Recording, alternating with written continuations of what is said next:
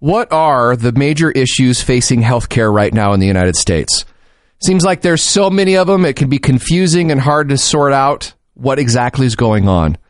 Well, we've got an expert that's going to help us do that next on The Scope. We're your daily dose of science, Conversation. medicine. This is The Scope. University of Utah Health Sciences Radio. Dr. David Sundwall is a professor of public health at University of Utah School of Medicine. He's also a leader in healthcare policy and advocacy. So we all want quality healthcare that's affordable and available to all. What do you think we can do to achieve this?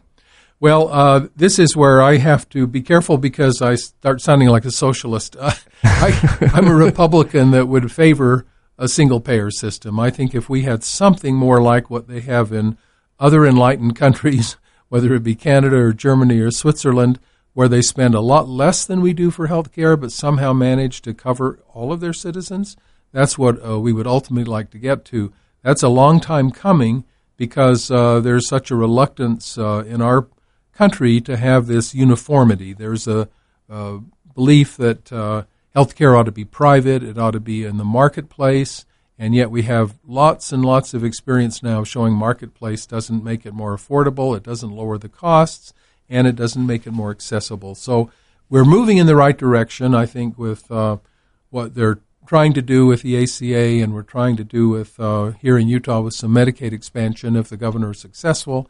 But uh, we've got a long way to go. What do you think the three biggest challenges there are to overcome in the healthcare arena that we face right now? It's costs, uh, primarily. It's un- it's universal access, uh, which the ACA or the Obamacare tried to get at by having it a mandate that people have insurance, and um, so I would say access to care. It would be costs of care, and um, how much care do we consume. One of our sessions is how do we care for our aging population. Uh, it's just a huge challenge for us when we have about uh, 70% of healthcare costs are spent in the last six months of life. Yeah. Now, you forgive me for the details on that. I'm, the point I'm making is we spend way, way too much for what seems like futile care, not really extending quality of care, but just a few months or, or uh, Not extending quality of life. No. Like it's just all about keeping the person alive at that point. It's been said that we delay death, not continue life. That's an and we're all going to yeah. die, and that's a big thing. I just had a patient this week whom I'm appalled that he, he's 86 year old from England, emigrated here recently to be with his children. He and his wife, who were in their 80s, he had. They discovered at uh, one of our fine big medical centers he had an aortic aneurysm, and they operated on him at 86 when he was already anemic. He already has diabetes. He has some COPD or, or lung disease. And why they took that risk, I don't know, but it must have cost many, many thousands of dollars. And now he is in a demented state because of the anesthesia. He's confused and in the psych ward at one of our hospitals just because of his confusion that's totally related to his surgery. Anyway, it's unfortunate. He has a very, very poor quality of life, but he's still with us. yeah. I guess that was the goal. I don't understand. Yeah. Those are some tough questions. Yep. You've uh, said, and it's been said, that, that we have kind of a strange dichotomy in the United States. We've got the best technology in medical science, yet when you look at how we rank among the developed nations in regard to health status, we're 42nd. Yeah. We spend more money than anybody else. We've got better stuff than anybody else, but we're not providing better. Why? Well, like I say, uh, that has grown up since Medicare and Medicaid were passed in 1965.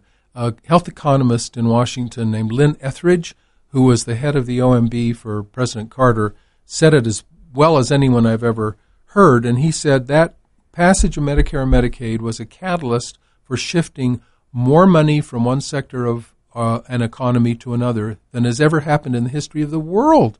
So now, can you imagine? Just 50 years later, we now are spending three trillion dollars on healthcare related services. That means that there's a whole lot of people doing very well about off of healthcare, meaning the providers of services, whether you be a hospital or a doctor, medical device maker, pharmaceutical company.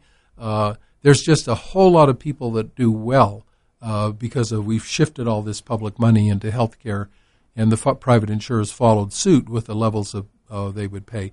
So it's going to be a challenge to, to for us to fix our costs. It's going to hurt someone's pocket. We're going to have to redistribute that money. Uh, we should put more into public health, preventive medicine, those sorts of things that prevent illness in the first place, not just keep fixing an abdominal aortic aneurysm in an 86 year old. Yeah. And I, I'm always reluctant to cite an example because if it were my me or a grandfather, maybe I'd want it done. But that's where you can see how hard this is. Yeah. Uh, we want what we want when we want it, not what we can afford. So uh, it's almost one fifth of GDP healthcare spending. Yeah. How how does that get reversed? That's a lot of money.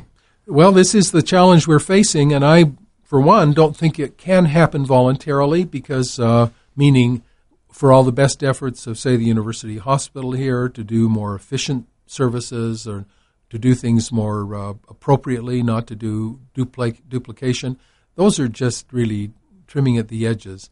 The only way to probably uh, get a handle on this would be as in other countries where they have uh, global budgets, where they say, this is what we'll spend for healthcare, live within that, so be it. And that, of course, leads to some inconvenience. It leads to some delays in care, but it is what they can afford. I mean, it is embarrassing, isn't it, when countries that spend half as much as we do have better health? And so uh, the the figures are skewed because we don't cover everybody. So our bad outcomes relate to the fact that we have still several million people that don't have health insurance or access to care when they need it. That's what pulls us down. But you're right, we're, our high tech is the best. Why is it so important uh, making sure that we give people that don't have access to health care access? You know, I think any economist uh, or someone that knows this information believes that if everyone is covered, it means that you don't have the degree of uncompensated care. People will get hair, care sooner and more appropriately and in the right setting if they have health insurance. We've we've shown through so many studies that having health insurance certainly relates to health, uh, and that makes uh, makes sense. Uh, however, one of our state legislators said it's a bad idea because then they'll go to the hospital, and the hospitals are dangerous places. I think that's a pretty fallacious argument, but um, for, I'll give you an example. I'm I'm not bragging, uh, but I've been fortunate to get to be 73 years old and never been hospitalized. I don't have any chronic illness. I'm not diabetic or I don't have hypertension, and I'm grateful for my good health. But my employers over the decades of my life have been paying my health insurance, so I float all boats. People like me have been co- paying for the care that other people need. And if everyone had coverage, you'd have a better pool to cover those uh, people who are currently not covered. And that means they'd likely be healthier and not be having these costly illnesses when they need medical care uh, that they've delayed or put off for a long time. By the time they get it, it costs a lot, and maybe they've been getting episodic care in emergency rooms. Isn't that silly? You get uh, you go for a cold and you're charged thousand dollars. That's just not right. Yeah, yeah. It's it's truly an ounce of prevention, a pound of cure. Keep people healthy, then they don't get those diseases and those conditions that cost a lot of money. Then don't get sick from them. Maybe they could get treated earlier and therefore a lot more uh, appropriately. TheScopeRadio.com is University of Utah Health Sciences Radio. If you like what you heard, be sure to get our latest content by following us on Facebook. Just click on the Facebook icon at TheScopeRadio.com.